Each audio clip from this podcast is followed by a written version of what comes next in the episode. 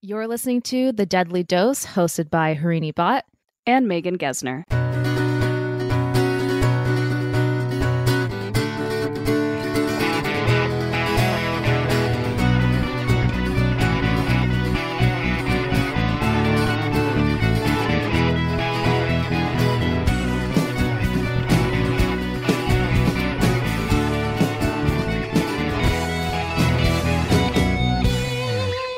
Welcome back, Poison Pals. Today is Harini's turn to bring forth a possible new poison or just a new story about a poison. So there's not a poison in question. Okay. Perhaps. We will see. You'll find out pretty soon. And by soon, I mean right now. Okay. So, Megan, I have a question for you. Melatonin, yes. St. John's Wort. Vitamin D, magnesium, turmeric. What do these all have in common? Okay. I actually do not know what St. John's wort is. So, okay. But prior to us recording, Harini hinted that the topic at hand is something she posted recently on our social media. I did watch the video, and at the end of the day, I still didn't understand it because, one, I played it without audio. And two, I don't know what St. John's wort is. Fair.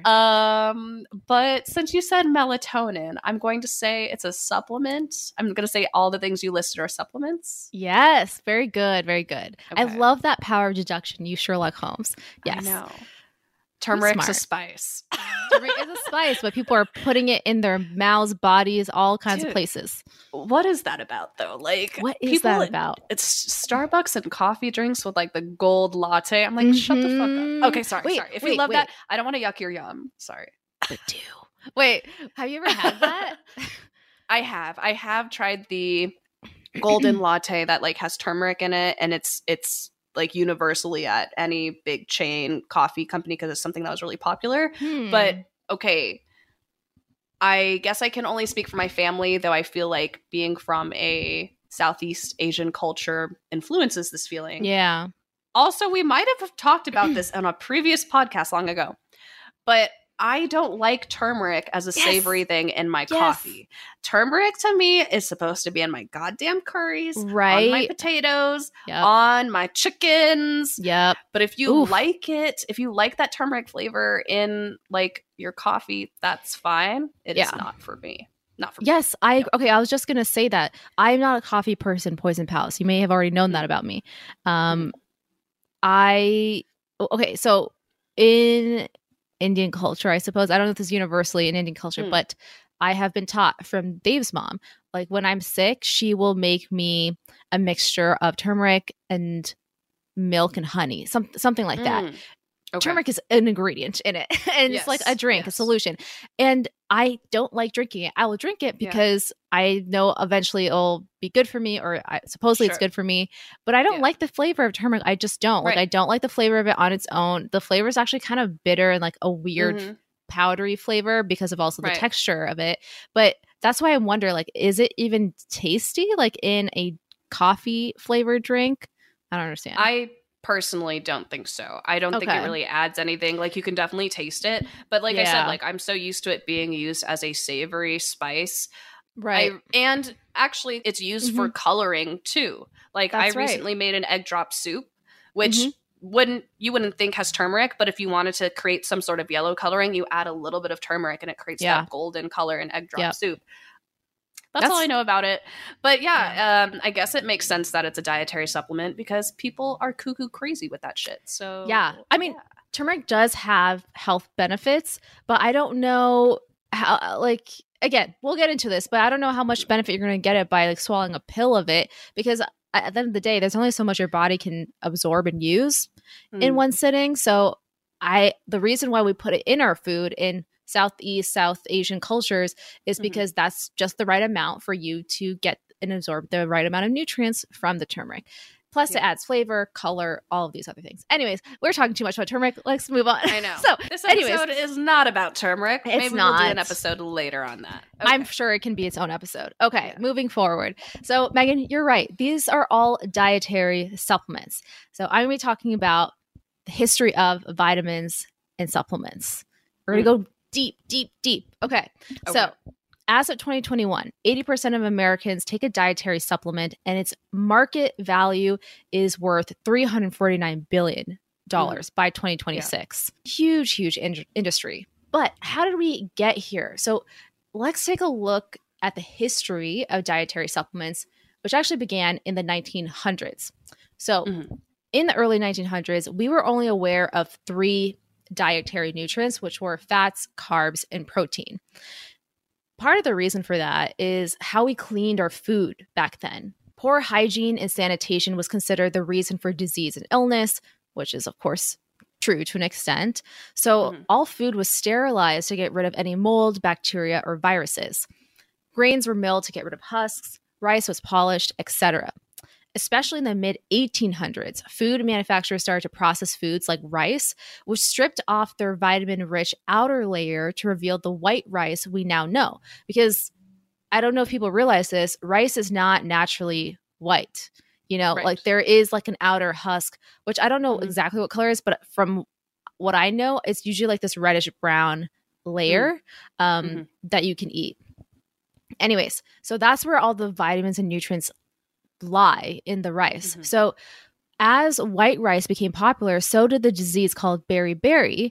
Beriberi can cause numbness and sometimes paralysis in your legs. So while these food processes were healthy to an extent, the process of sanitization destroyed essential nutrients, primarily vitamin B. So beriberi is tied to how we started manufacturing rice. Yeah, part of that. Okay. Like that, I always say the biggest example of it is how we processed rice, but other examples are, I think I just said it. Grains, just grains in general. And there's also a shift, like before, like ancient times, ancient humans, we would get vitamin C and other nutrients from fruits and vegetables that we would eat. But then something shifted around this time in the 1900s where we were moving away from fresh produce and eating more like grains and barley, rice, things like that. Those that were just like carbs. There's no other essential nutrients in them. So that's how these diseases came about, plus the way that we were processing them. It was like this double whammy.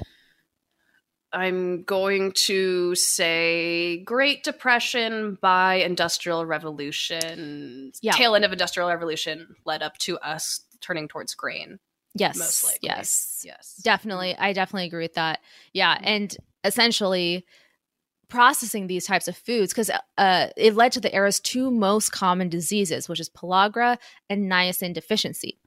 Pellagra is a disease caused by low levels of niacin, also known as vitamin B3, and its known symptoms are the three Ds: dementia, diarrhea, and dermatitis. Pellagra can be fatal if left untreated. And the symptoms in general of vitamin D deficiencies, because there's many types of vitamin B. We didn't know this at this time. We just thought there was like just vitamin B, but there's vitamin B12, 9, blah, blah, blah, right? Vitamin B1. So the symptoms included sores, delusions, and beriberi, which is a specific deficiency of B1 vitamin, which caused nerve damage and could lead to paralysis, as I said. So very serious stuff. This is not just like, oh, you have a deficiency. Oh, well, no, this is serious. Back then, also, people would heat up their milk to sterilize it, but that destroyed vitamin C. So rates of scurvy start to go sky high. But this is what's interesting. Cases of scurvy were highest in wealthy children.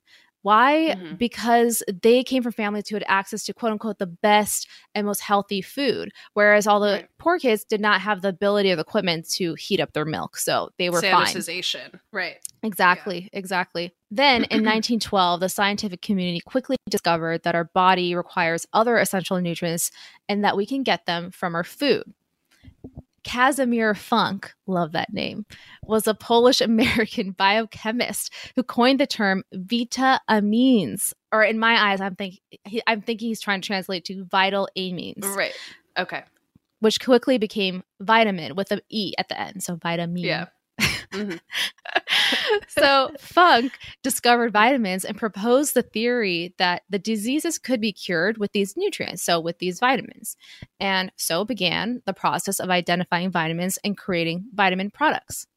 A few years later, in 1916, the first vitamin supplement came out called Mastin's Vitamon tablets. It's Vitamoan. There have been all kinds of derivations of this. Right, right.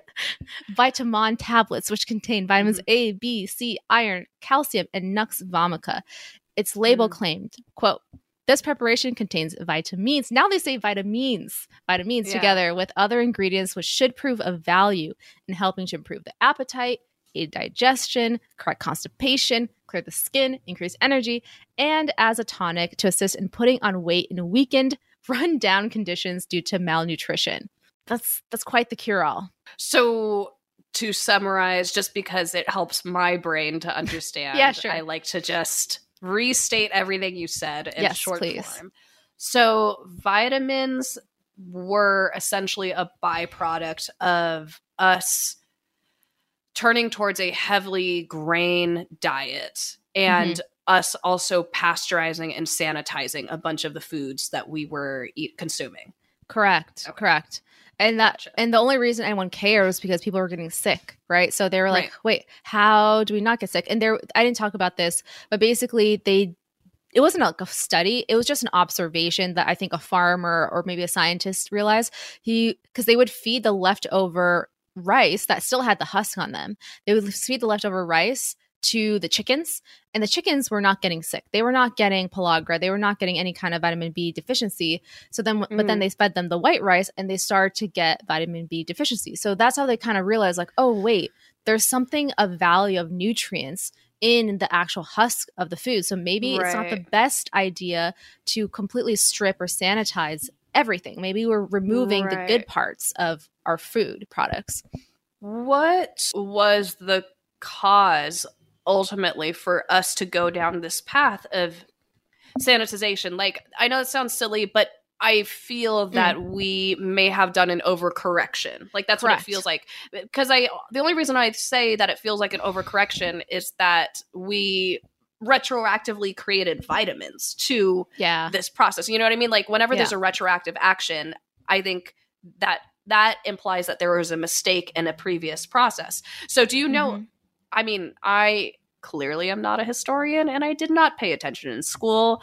So I will ask the basic question of, like, do you know why we started sanitizing so much? Like, were we getting sick from food product in general? And that's why we're like, okay, we need to start deshelling our grains and we need to start pasteurizing our milk and all this stuff. I don't think it was specifically because of food. I think that was just one aspect of it that people noticed. In general, like this, as you mentioned, this was like beginning of Industrial Revolution, beginning of cities forming and people living in crowded places and living just closer together, etc. And that is just naturally how disease grows and spreads, because there is no such thing as public health. Like, people are literally pissing, shitting in the streets and spitting and like wiping everything on their faces and getting all kinds of things, right?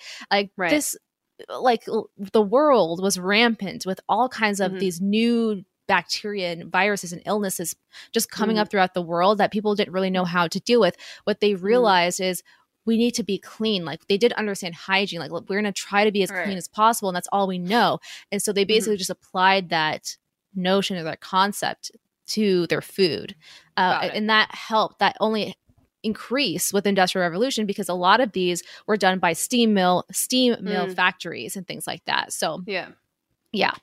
I don't know if that answered your question.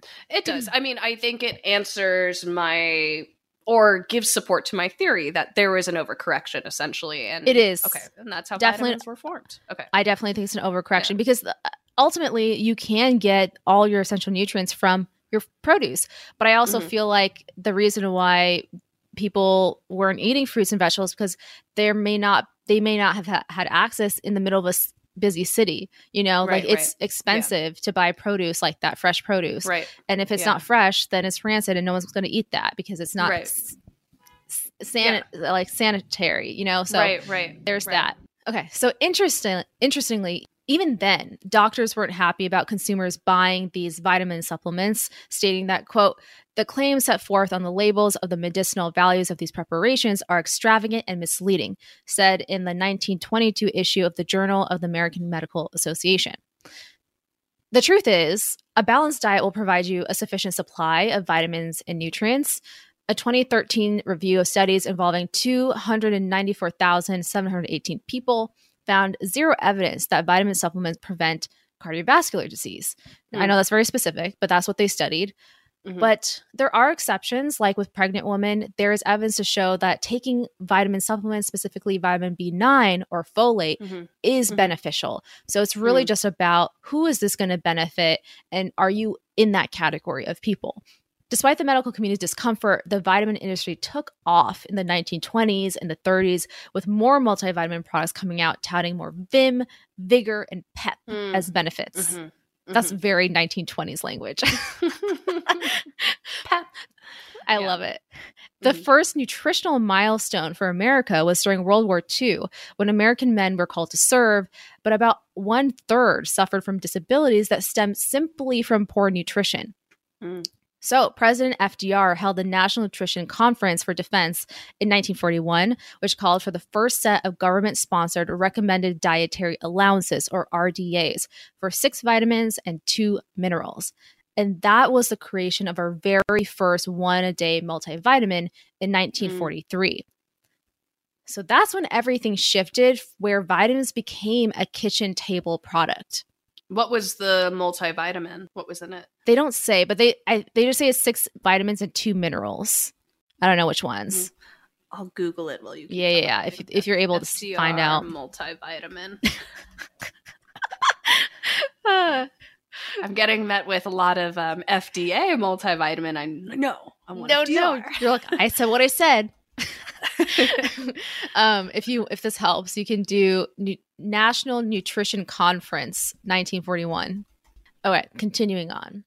By the 50s, one-a-day multivitamins were selling like hotcakes and were promoted. Like, they would actually advertise for the multivitamins to be kept on the table next to your salt and pepper.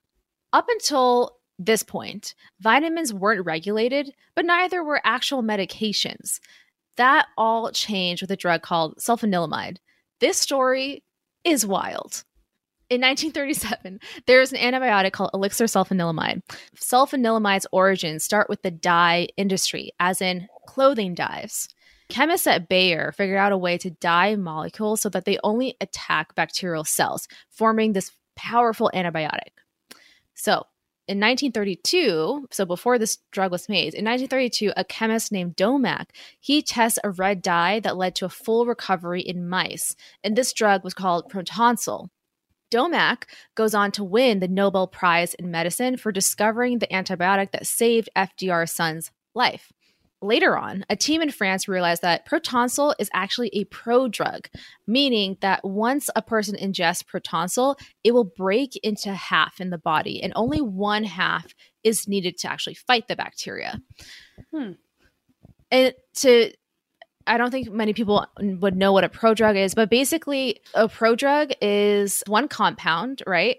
But it's not active. It's not activated yet. It has to go into your body and get metabolized in order to become the active form of the medication. And oftentimes that means metabolizing the drug into 2 different molecules or 2 different compounds, where only one has an actual effect on your body and the other one may have an effect or may almost be like placebo. So this one half that was active was sulfanilamide, which worked just as well as Prontosil, and it was faster because you're just cutting out that middleman of Prontosil, like the whole compound. Like, why not just give the one half that works, right? So that's exactly what they decided to do. Makes sense. Sulfanilamide worked great, but it couldn't get away from its roots in the dye industry, meaning sulfanilamide would not dissolve in water. This makes sense. A good dye on a piece of clothing should not come off in the wash after the first wash, or even ever, hopefully. But it's difficult to get people to eat a dry powder versus a syrup or a solution, especially kids, because they wanted to market this antibiotic for kids. Okay, you got to tell me, what color were these kids turning? Oh, man, I wish it was that simple. I wish it was that lighthearted. Yeah. I know. Some things make you change color. That's true. There are dyes out there. Anyway, I was hoping it would be like, turned out all these kids were turning red and that was a problem. So this was the next solution. They become Violet Beauregard. Just become this Violet Blueberry. Yeah. Okay. a chemist, Harold Watkins, endeavored to find a way to make sulfanilamide palatable for children. So after many days of experimenting, Watkins finds a solution. He finds this amazing solvent called diethylene glycol, which sulfanilamide easily dissolved in. Watkins adds some raspberry flavoring to it and starts marketing it as elixir sulfanilamide. Okay, Poison Pals, if you have not caught this already, diethylene glycol is antifreeze. Yeah. Yep. Yeah. I had to think about it while you were talking, but I was like, I know she said ethylene, and then it clicked. I was like, okay, This is antifreeze. Okay. Yep. Yes. So soon enough, kids were having nausea, vomiting, abdominal pain, then kidney failure, weakness, coma, and for many, death. 107 children died as a result of this antifreeze solvent. The company Watkins worked for, they were taken to court, but under the law at that time, they technically didn't do anything wrong because there was no requirement in the U.S. at that time to demonstrate that medications were safe. What? Many Americans, I know. This is 1930s. Okay. All right, fair enough. All right, 30s. Fair enough. Many Americans wrote to President FDR begging him to ban the drug that killed their child. The government needed to act fast to prevent anything like this from happening again. And thus, the Federal Food, Drug, and Cosmetic Act was signed into law on June 25th, 1938. And eventually, later on, the FDA was officially founded. So before this, the FDA was not a thing.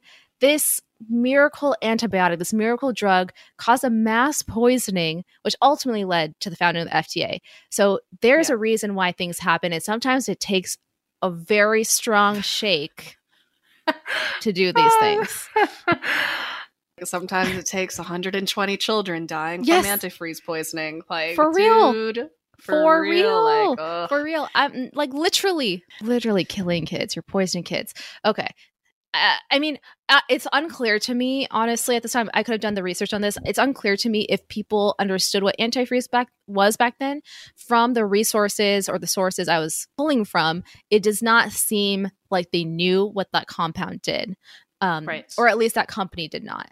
And it makes sense. It's very early. It's early 1930s. There's a lot of compounds, a lot of chemicals that are still being discovered and understood. So. It doesn't excuse at all the fact that this happened, but I don't think they understood what it did. Right. Okay. Anyways, doesn't matter. People died, so we need to do something about it. So ever since then, new drugs had to be tested, i.e. animal testing, phase 1, phase 2, phase 3 trials, and even now phase 4 post-marketing trials to ensure that these drugs are both safe and efficacious before it even comes across the FDA's desk to get approved. This is the start of truly of drugs getting FDA approved, of clinical trials in the United States, because before this, nothing. But these regulations did not extend to vitamins. President FDR was looking at this, though. He was like, okay, if we're going to require medications, like clinically used medications, to be FDA approved, like why not make vitamins FDA approved? Yeah. So we'll get to that. The FDA also had a hard time categorizing vitamins and supplements. Like, what are they? They're not really like a prescription medication because they don't have significant clinical benefit. They're kind of like a food product that you eat, but not really, especially if you couldn't eat certain foods, and that's how you get your nutrients. So that's sort of how the FDA viewed it, as a dietary supplement. So, and that is how they still view it. Man, that is a slippery slope. It is tricky. And I don't envy the people that had to decide that, like, because it's very nuanced, and I can see how that is tricky to categorize something like that. Essentially, the way I look at it is, and I'm not saying this is true or whatever, I think this is just how they are looking at it in their perspective, is that all of the vitamins and supplements, they are exactly that. It's a supplement. It's not required. It's not necessary for your health. It's something that you can choose to take to just supplement your natural biome or body or whatever it is, whereas a medication is required for your health per your physician, whatever, right? They think this is what you need in order for you to get back to your normal considered baseline, right? Yeah. So that's how they're viewing it. All these Flintstone gummies. I know. I'm like, I could be eating so many just because they taste good. And now I have diarrhea for the rest of the day. Honestly, that's a whole other thing. But I think it retroactively looking at that, it's kind of dangerous how they make kids vitamins so delicious. Like, I remember wanting to eat my Flintstones every day. Like, I wanted two. Sometimes I would eat. I remember eating like four at once. Yes. Yeah. Yes. And it's actually a supplement. Like it is. It's a multivitamin. Yeah, like, exactly. Yeah. You got a lot of calcium that day. That's for sure. Yeah. I didn't shit for 20 days after that. No, I don't know. Yeah. It's true. Anyways. That does make me think about that whole, you know, how we talked about edibles and children overdosing on edibles and children overdosing on melatonin. And it is that like concern of make sure the packaging and the flavor is not appealing to little kiddos. Yeah. Clearly we target kids when it comes to children's multivitamins and supplements, because of course that's a concern for a parent. If your kid's not eating enough, you're going to fear about their nutrition. Yeah. Like they're not gaining weight. Maybe a supplement will help all this. Totally. Blah, blah, blah. Yeah, it's such a weird conundrum. Like, it's hard. It should be treated just like how we talked about melatonin and edibles. Like, you know, it might be opening up Pandora's box to try to now regulate and FDA approve all vitamins and supplements.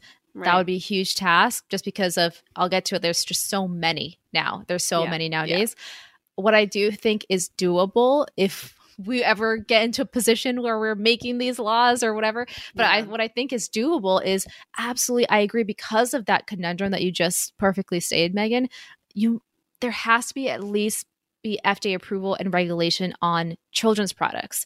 Children's vitamin supplements, I think, is the least that we can do because I get it. Like, it's hard to get kids to eat anything. If they already are a picky eater and they need the extra nutrients, you can guarantee they're not going to eat it if it doesn't taste good. So I understand that aspect of why it needs to be palatable for children. Yeah. But if it's not tested, if it's not proven to be safe and efficacious, that is just a slippery slope, especially if your kid just one day just eats the whole bottle. What are you supposed to do? You know, ultimately, I would think that, as you said, maybe they just get a sick tummy and it's no worse for wear. Okay, fine. Yeah. But there can always be a time where it's not, you know, and why wait for that time to come?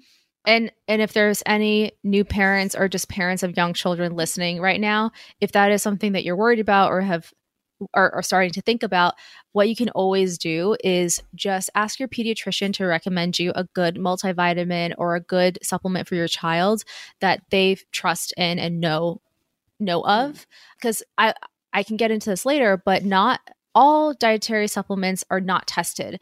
It's essentially up to that manufacturer to decide if they want to test it or not.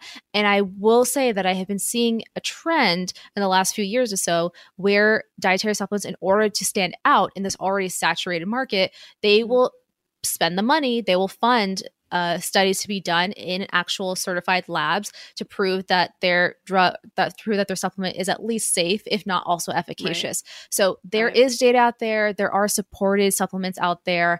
If you don't want to do the legwork because it can be overwhelming, your physician, pediatrician, whoever it is a great resource. Practice treating those Flintstone gummies as medication. Just like we said with the melatonin, put it high on the medicine shelf where your kiddo cannot reach it. Growing up, I've been to so many friends' houses. Cannot tell you how many times going to their house, I go and use their bathroom and their Flintstone gummy supplements are literally on their bathroom counter. Like, just like, whatever. I'm going to say I'm not telling people how to parent as I tell people how to parent. It's more of less like safety practices, right? Yeah. It's like, I'll be honest, as a kiddo going to those friends' houses, I'd be stoked to see that gummy on the counter because I would sneak one. I would eat them. Totally. No. Like, I'm outing myself. But yes, I would be like, oh shit, like gummies? What? Yeah, it says vitamin on it, but I'll eat one. And I did. I would take their But I'm using myself as an example. Like, any kid could do that. And in your house, what I'm saying? Like, in someone else's house that's not even your child. Like, who's to say this kid, Megan, took a handful and was like, God damn, these Flintstone gummies go hard. Like, chewy. And then I'm shitting on your toilet for the next 5 hours. Well, I wasn't even judging you. Like, when I was saying Megan, because that's literally what I was about to say. Like, after you were done talking, I was going to be like, you know what's even more concerning to me? Like, Not the fact that they keep on their counter, but the fact that you as a third person just visiting that home has such easy access. Like, guaranteed, I would have done the same thing. I would have been like, oh, yum, vitamins, and then ate the whole freaking thing. Yes. Like, come on. Yes. Like, as a parent, I would – I'm not saying like your own kid, it's like, it's fine. Right. But if it's another kid, that's like, oh my God, like that gets my heart beating fast. Like you don't want to jeopardize someone else's child, of course, let alone your own. But yeah, that's a big no-no. One more thing. I think the reason why I was so quick to sneak those gummies too is because we never bought them for in my household. Yeah. And there is some psychological thing where if you do not have access to certain snacks or foods or whatever as a kid, like let's say you never grew up having McDonald's and your parents always restricted that. The moment you go and hang out with your friends and their parents offer McDonald's, you know you're into it. Like immediately you're like, yes, I want those McDonald's. Yes. So I think that's why I'm just like, that's totally right. I needed to have those gummies. Oh dude, I know that. I probably was the reason they invented that whole concept because every time I went to someone else's house and they're having meat for lunch or dinner, I'd be like, I need some of that. And every time the parents would be like, aren't you aren't you supposed to not eat me? I'm like, no. Bring it here. Don't question me. Yeah. Anyways. You look them dead in the eye. I won't tell if you don't. I know. This will be our little secret. Anyways. Okay. Continuing on with our multivitamins. Yes. So as I said, the FDA viewed it as a dietary supplement, and that's how they still view it. So from World War II to the 1970s, multivitamins became a household product. Millions of Americans are taking them, and the FDA sees this and goes, oh, wow, like we did not expect this industry to blow up like this. Maybe we should regulate this whole market. Ding, ding, ding. So the FDA tries to do just that, regulate vitamins as prescription drugs. Around this time, so this is like later though, like now we're like in the early 80s. So in the 80s, L-tryptophan becomes a popular dietary supplement for insomnia and PMS. You may have heard of tryptophan. It's supposed to be that thing that turkeys, in the turkey that makes you sleepy after Thanksgiving. I gotta say, gobble, gobble. Gobble, gobble. Love me some Thanksgiving turkey. But the thing is, it's probably just all the food you just ate and not just the tryptophan from the turkey. Oh, yeah. But, you know, we like you mean it wasn't that 2 cups of mashed potatoes I just put inside my stomach? And those 2 cups of butter that I just put on top of my mashed potatoes, too? Right, exactly. Yeah. Mm-hmm. Delicious. Oof. Mm-hmm. In 1989, 2% of all households in the U.S. were consuming L-tryptophan on a regular basis. That's a lot. That is a lot. It doesn't sound like a lot, but it is. It was a shock when reports started coming out of a mysterious illness in people taking L-tryptophan. More than a dozen people died, and about 5,000 people were hospitalized with a nationwide outbreak of eosinophilia myalgia syndrome, or EMS. Look, I did not look further into what that was because that's not the focus of the story. It is not great. Clearly people died. 5,000 were hospitalized. Let your imagination go wild. Yeah. So. You know what? I'll add to that imagination. Yeah. All those things. Basically what was happening is people were starting to grow feathers and little like neck bits and were turning into turkeys. That's what all those ailments were. Yes. Yes, I love it. That reminds me and my brother were just reminiscing on bad times for me, but good times for him when I was younger. He was just saying how I'm so gullible and I would believe anything he said. Something like that is something exactly I would believe. And he told me, because of our age difference, if you guys don't know, we have a 10-year age gap. Mm-hmm. So I must have been like 4 or 3 years old. But my brother told me to stick a watermelon seed up my nose. And I did it. I did it. And then I started to panic, scream, because it got stuck and I couldn't like really breathe out that one nostril and I didn't know what to do. And I was screaming. My mom was trying to like pull it out with tweezers. And then my brother said to like, breathe it all the way in up my nose. So it just like goes in all the way and then I can like spit it out or something. And I was like trying really hard to breathe it in, but it just got more stuck. And my mom was just like, everyone shut up. But then what my brother said after that, because I was really panicking, Megan. Yeah. I was really panicking. And so my mom was like trying to pull this out while in the bathroom with me. And my brother was not being helpful. He just continued to be like, hey, if you don't get that watermelon seed out, you're going to grow watermelon in your body. And I was like, oh my God. I was waiting for that. I was like, is he going to say like, Harini, you know, at some point you're going to breathe it up into your brain and then the watermelon's going to grow into your head. Literally, it's like, and you're going to blow up. I'm like, oh my God. So yeah, good times. And it's hilarious because my mom was pissed off. My dad was laughing. Yeah. And he still has that reaction to this day because he was like, why would you believe him? I was like, I was 4. Yeah, like, why wouldn't you believe him? You don't know anything about the world. Oh my God. How dare your dad shame you? He shamed me. Even to this day, he was like, that was ridiculous. Yeah. Good old Papa B shaming 4-year-olds for their naivety. Savage. This is the family I come from. Anyways, so yeah, they get EMS. And this was really a wake-up call for the FDA to really, if they weren't thinking about it before, if they're just like, oh, we might want to regulate, this definitely sealed the nail in the coffin. Like, we must regulate vitamins. And on top of a good thing, there was a new FDA commissioner in 1990, and he was cracking down on dietary supplements and he started to push for the supplement industry to at least prove their health claims with reasonable scientific evidence. That's all we asked for, bare minimum. Where is he today? Where is this man today? But the dietary supplement industry was wealthy.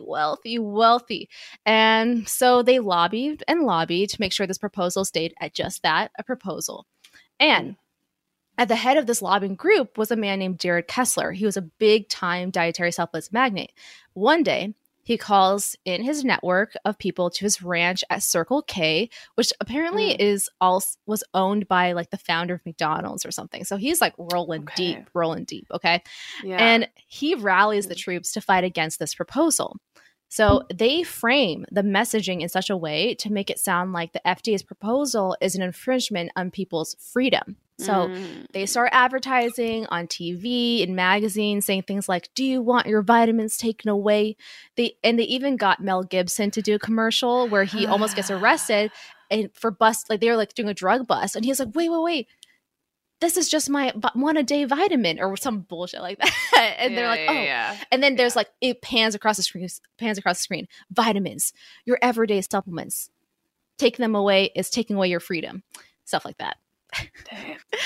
It's like a weird parallel that's happening at the same time with the DARE program. It feels weird.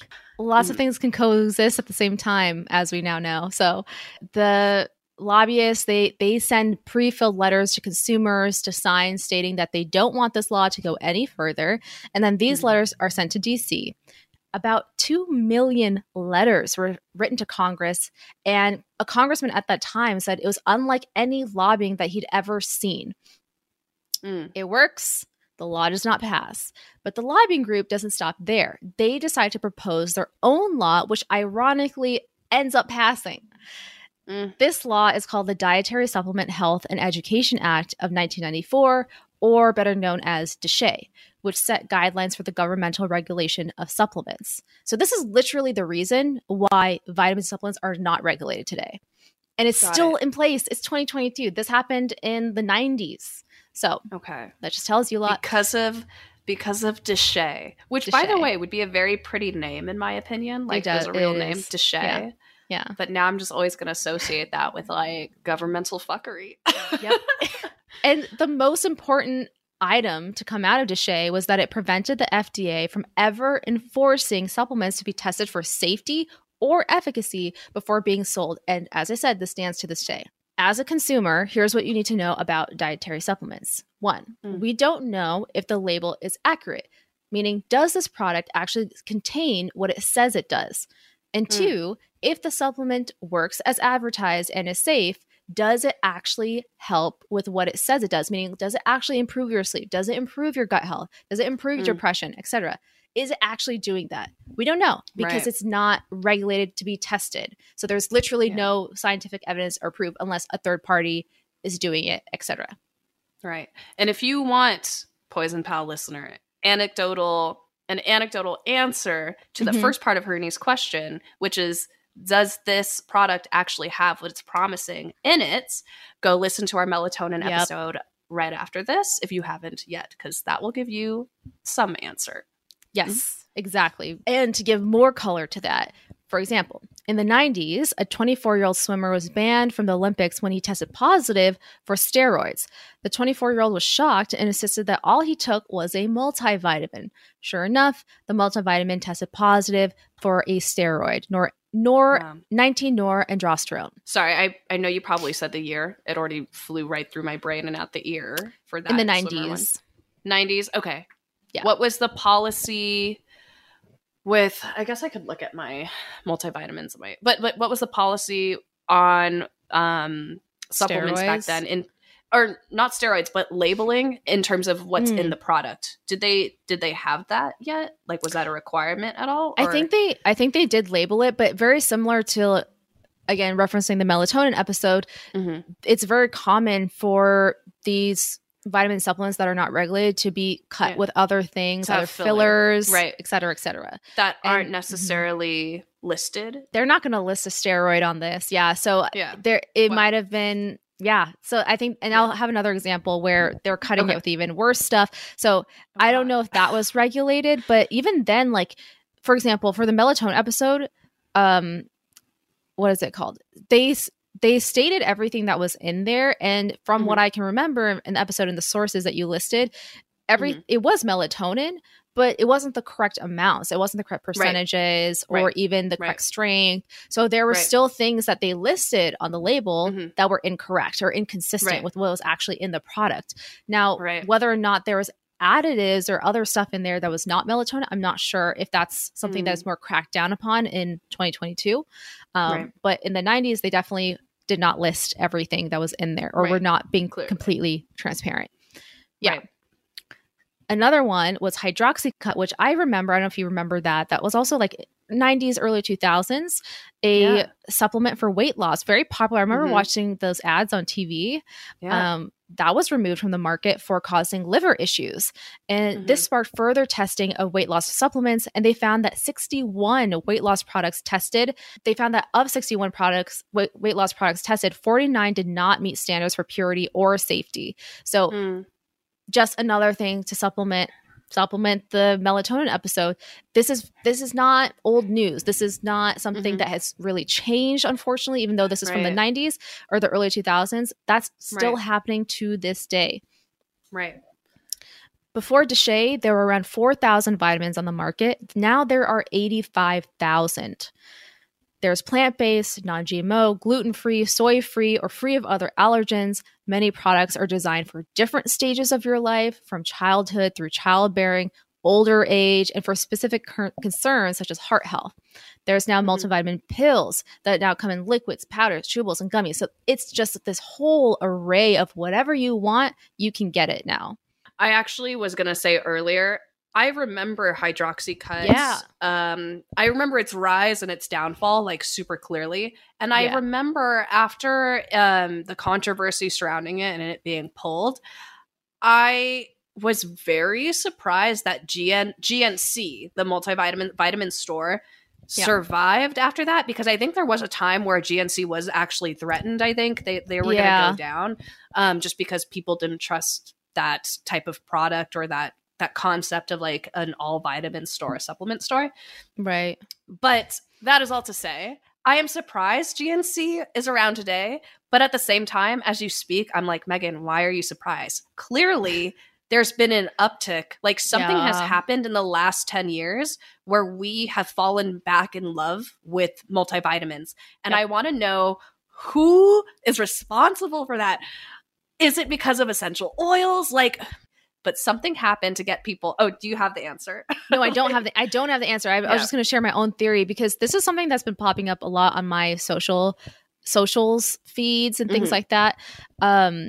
Where I've actually a lot of TikTok videos where there will be people, Americans, who are traveling in Europe or other countries that are not the United States, and they'll do a video on how they're like, you guys, like, I had this chronic illness, or I was really sick, or had these allergies, whatever it might be. Could have been anything. And they're like, now I'm in Europe or a different country outside the US, and I'm just by simply just eating the produce there, just eating the food there, everything is gone. Like, all my issues are gone.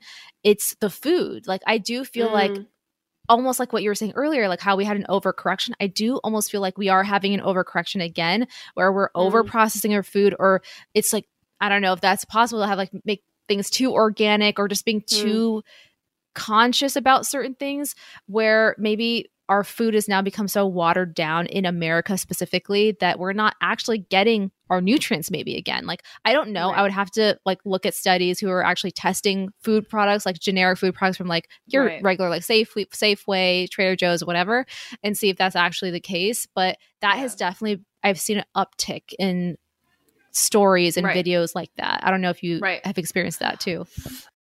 It's almost, it's become a trend, actually. It's just trendy, and it's a hot girl summer thing to jump on the vitamin train.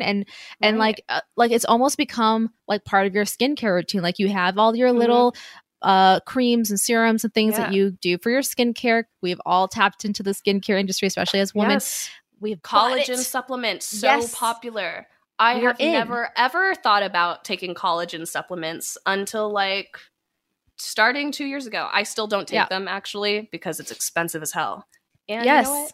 I don't need them. You don't need them. And also, how do you even know it's actually doing what it's supposed to say? And if it even has the stuff that's does it even have collagen? No. Yeah. So I don't know. I mean, I'm not saying no, I don't know. But anyways, I think it's just part of the trends of what's happening in these last few years. It's just popular and trendy to do that. I'm not saying that's for everybody. I think there are some people who are actually understand their health and what their body needs, and they probably like have it down to a T. But I would say for the vast majority, that is not the case, because let's face it, that's a lot of work and a lot of research to do that a lot of people don't have time or want to do. But anyways. Yeah, exactly. So we just take what's advertised to us at face value, and we believe that things are changing, but really everything's the same. It just looks prettier from the outside. Yes. That is what I believe. Yep. Dare I say, I think it is fact. Yeah, so, I agree. Do you know how hard it would be to reverse the industrial complex that we have? Actually, do people understand the challenge there? It would be so hard to undo all that. So no way are we eating the healthiest, even though your Whole Foods might say, this is cage-free, grass-fed, oh my God, blah, blah, blah. You know how hard that is? Yes. Hella fucking hard. Yes, exactly. Okay, I'm done. It's done. Okay. Yeah, we're done. Okay. Moving forward. Another example is a woman was on a weight loss regimen, and her regimen was exercise and this dietary supplement. She has a heart attack and was, of course, sent to the hospital. When she told the doctors what medications she was on, she mentioned the dietary supplement. So they sent the supplement to the lab for testing, and it came back positive for amphetamines. It is no secret that amphetamines can cause weight loss primarily because they decrease appetite, but they can also cause an elevated heart rate and blood pressure that can lead to a heart attack. All in all, I don't think I need to tell people that amphetamines are dangerous. So what the heck were they doing in this over-the-counter dietary supplement? Yeah. The thing is, this woman's story is not an outlier. In fact, it was a common story popping up all over the U.S., and this was terrifying for the medical community because anyone can go and buy these medications with zero barriers and potentially end up really harming themselves or someone else in the scenario that they put it on their kitchen counter and their kid gets into it, or their neighbor's kid, God forbid. Right. So, and that was happening a lot with just weight loss supplements in general at this time. I love that you brought that up, because I literally have restarted watching some episodes of BoJack Horseman, and that's actually a theme arc of one of the characters.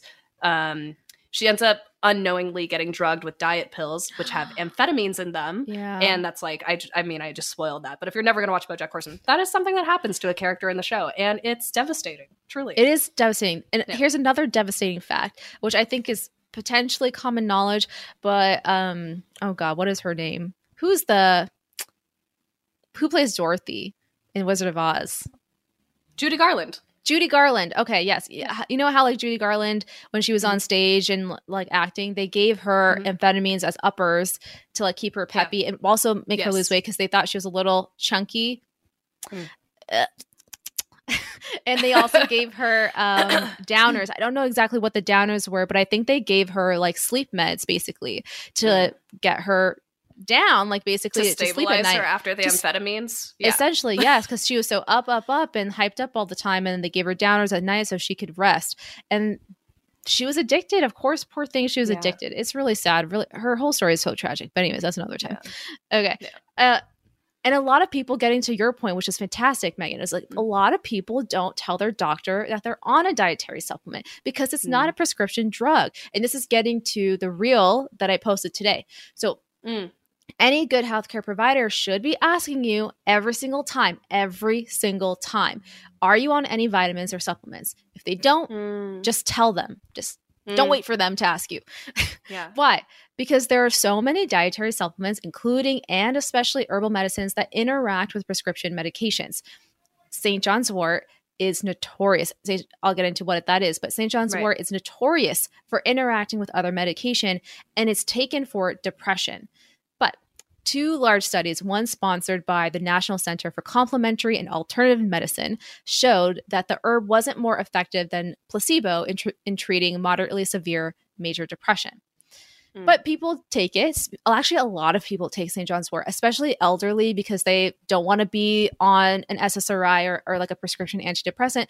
They view St. John's Wort as like a very like a natural, soft and gentle medication that they can take for their depression. And I said in my real post today that St. John's Wort is not like this quackadoodle med or herbal medication. Right. There are studies. There's plenty of studies. Why? Because it's so notorious for being this kind of thorn in medicine side. But essentially, St. John's Wort does show, the studies show that it does have an uptick in dopamine and serotonin, but it's not anything that's clinically significant where it can really like move the needle for people who have depression. Gotcha. It works for some people. Anyways. A mother who had just given birth had to have her child quarantined after the doctors found out that she was taking St. John's Wort and recontracted tuberculosis, a highly contagious infection, as a result of taking St. John's Wort. Her doctor says, quote, "The trouble is most people don't consider vitamins and supplements a medication because you don't need a prescription for it. So she didn't tell us." St. John's Wort essentially rapid metabolized the TB antibiotics so that the antibiotic levels weren't high enough to protect against the TB anymore. It was essentially washed out of her system at the moment that she was giving birth. St. John's Wort has this effect on many common medications, including oral birth control. So it's incredibly important to let any and all of your healthcare providers know what you're taking, and that includes your dentist, your dermatologist, and if you get medical grade facials, then your medical esthetician as well. So I'm talking everybody. Yeah. Over the past 2 decades, U.S. poison control centers received around 275,000 reports, roughly one every 24 minutes, of people who reacted badly to supplements. And about 1/3 of those reports were from St. John's Wort. The CDC estimates that 20,000 people end up in the ER due to dietary supplements, and thousands more are hospitalized. With that being said, not all dietary supplements are bad. Herbal medications and herbal medicine practices like Ayurveda and more, that's just one, can help and have helped so many people. In fact, many doctors prescribe vitamins and supplements to their patients. There is a time and place for dietary supplements. Right. Oftentimes they can be life-saving, but it's always best to consult your doctor before trying out a new supplement. And what I really want to end with is who can benefit from vitamins and supplements. We've been talking a lot of mad trash for a while, but let's put it this way. Dietary supplements don't do much in areas or countries where malnutrition isn't an issue. For places where there's vitamin-poor food as the main source of sustenance, like rice and cassava, then that is an example where having that extra boost of vitamins and nutrients is beneficial. And being vitamin deficient is serious. I've already talked about some of them, but for example, one that's a current modern day problem is having vitamin A deficiency, i.e. retinol or retinoid. I know a lot of people know about retinol for their face, but it is a vitamin A derivative. It can destroy, if you have a vitamin A deficiency, it can destroy light-sensing molecules in the eye and is estimated to cause 500,000 cases of blindness in children across the globe. It also lowers our natural immunity against infection and has caused 700,000 deaths. But how do we get proper nutrition from our diet without needing to buy and take an extra medication? Because that's ultimately the goal. We just want to be able to get these nutrients from our food. Scientists have been researching the evolution of plant biology because plants have evolved to make certain vitamins in-house. They have taught themselves how to grow these vitamins that they need to grow. If we are able to grow crops with our essential nutrients and vitamins in them. For example, grow cassava with vitamin A, then this could really help mitigate vitamin deficiencies. Mm. In an adjacent topic to end with, there is a biochemist in Australian National University named Kevin Saliba who's studying malaria. Malaria is caused by a single-celled parasite called Plasmodium that invades red blood cells and steals vitamins from our body. That's how it continues to thrive and grow. Mm-hmm. Dr. Saliba is creating compounds with his colleagues that mimic vitamins so that the Plasmodium steals them, but it's essentially a placebo effect. So the Plasmodium eventually dies from the lack of essential vitamins and nutrients that it needs to survive. It's vitamin sabotage, as Dr. Saliba puts it. And this is what he says. I'll end with his quote, which I love. Mm-hmm. He says, "It's early days, but if the research does prove to be successful, it will be a delicious turnabout. We may not be able to escape our 4 billion year thrall to vitamins, but neither can our enemies." And that is the story and history of vitamins and supplements. Wow, wow. We were sufficiently trashing vitamins and supplements through the majority of this.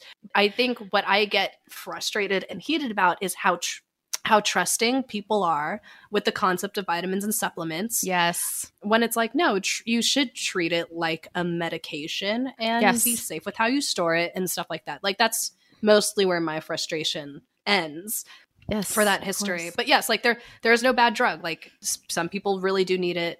Some people cannot live without certain supplements, right? Like, their body does not naturally produce. So individual basis must be kept in mind here. Yep. And I agree. Like, I think the biggest key takeaway from all of this is exactly what Megan said. We need to move away from the rhetoric that it's just a supplement or a dietary supplement, because that sounds very gentle and not very intimidating, I guess. I don't know what the right word for it is, but it is. These are all medications. Anything that you're taking like a pill or a solution or whatever into your body that is not grown out of the ground or harvested or whatever naturally, that is a medication. It's a drug. Why? Because it is changing something in your body. It might be for good, but it's still impacting your cells and your organs in a certain way. And if it's doing that, you really need to pay attention to that, and it's warranted to have that conversation with your providers. So also, I just had a thought, like, okay, definitely key takeaway. I just had a thought too, like, how much of this is visual as well? Like, think about it. Okay, I'm going to use Costco as an example, of course, right? Costco has that whole section, literally pallets of supplements just stacked on each other. And then you could just grab like a 2-pack of whatever multivitamin you need in their supplement section. And it's one of those things, like, thinking about it, my family has had a Costco membership since I can remember. So as a kid growing up, and then if my mom needed to buy supplements or toothpaste, they're all in the same section. Like, going through that aisle, I almost feel like there's this visual normalization of like, oh, if it's so available and you don't have to talk to a doctor about it, and it's over the counter, essentially, in this case, on a pallet in the middle of a warehouse. Like, it does give this feeling of like, this is totally safe and we don't need medical professional help or suggestions or advice on how I can consume this thing, because I can literally just grab a 2-pack of this product and walk out the door. So I think it's a visual thing too.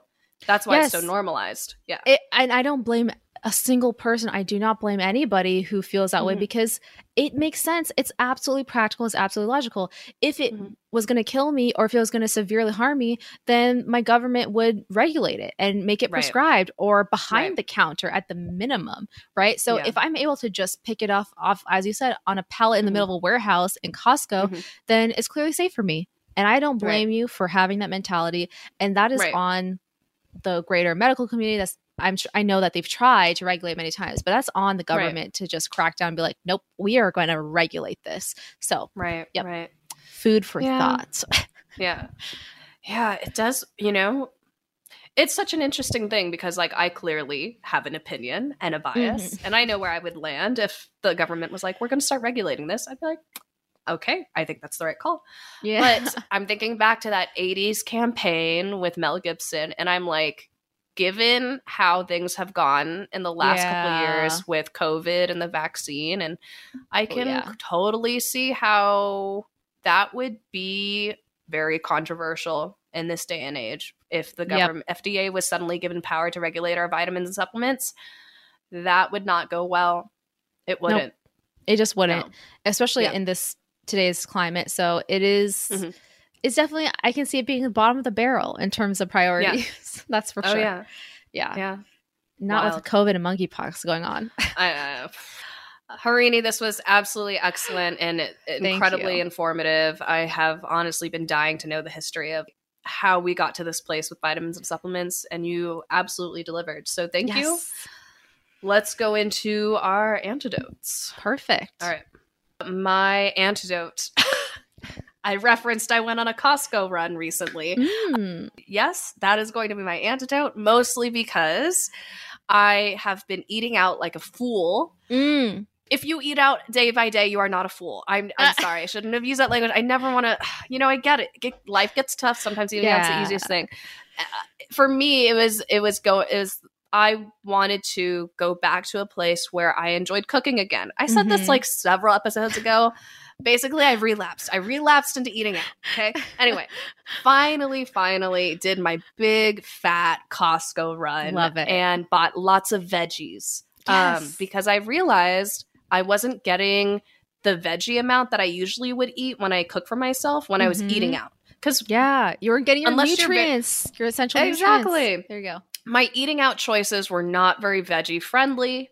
Sure. And I love veggies, but there's something about I'm such a curmudgeon about ordering veggie heavy dishes when I'm out, because in my head, I'm like, I can easily cook this veggie dish at home. So I get into that rut of like, I'm never going to order a salad because I can make that for cheap and just as good at home. I'm one of those people. Don't get me wrong. I love like, if it's going to be stir fried in some sauce with some tofu, like I'm all about that type of vegetarian dish. But specifically salads that I'm like, no way. Like, I could cook that at home. So I hadn't been eating a lot of veggies. Yeah. That's the point. Anyway, did my Costco run, got a lot of veggies, very excited to cook again. And it is my goal to just like not eat out for the next month. We shall see if I achieve that. We'll see. We'll check probably back in with you. But you know what? Yeah. Like I'm setting the bar low, like realistically. Probably we'll go out on the weekends, but that's fine. That's my antidote is like, love it. I'm going to cook at home. Great. That's always a great goal to have. At least we can see if we can stick to at least during work days that we eat at home. Exactly. That is probably more doable. I was going to say my reasoning for never ordering anything healthy when I decide to order out is because ordering out for me is associated with this is your time to go sin first, like anything as sinful as you can get. That's what I want you to order. So my brain is devil mode. I love that. No, absolutely. Totally. Yeah. I can completely empathize. Yes. Okay. My antidote is I think my antidote I did have an antidote. My antidote is actually a show. I have really been surprised by The Morning Show on Apple TV, which I know not everyone has an iPhone or has access to Apple TV, whatever. But anyways, for those who do, The Morning Show, I don't know if you ever heard of it, Megan. Is this the one with Jennifer Aniston? Yes, this is the one with Jennifer Aniston. I have heard of it. Okay. Yes, and I've heard good things. Yeah. It's quite the cast. Like it has Jennifer Aniston and it's Reese Witherspoon who are starring. The rest of the cast is phenomenal. Oh, God. What's his name? From The Office. Steve Carell? Yes. Okay. Steve Carell is also in it. Anyways, so I got to say, I've never been a fan of Friends. And Jennifer Aniston, she's great. She's phenomenal. I'm not going to take anything away from that lovely gal. Yeah. But she has a certain style of acting, and it's just not for me. And that's just what it is. So I was apprehensive to watch The Morning Show because she plays a heavy part in it. But I have been so impressed and so deliciously surprised by her because she is phenomenal. She is great with Reese Witherspoon, and it's just a really surprisingly good show. And I only say surprising because I'm like, oh, look, how exciting can a show about like a morning show be? But it is really, really good. All right, Harini, Let's take it away. All right. So, guys, don't risk it for that sneaky amphetamine-filled vitamin biscuit.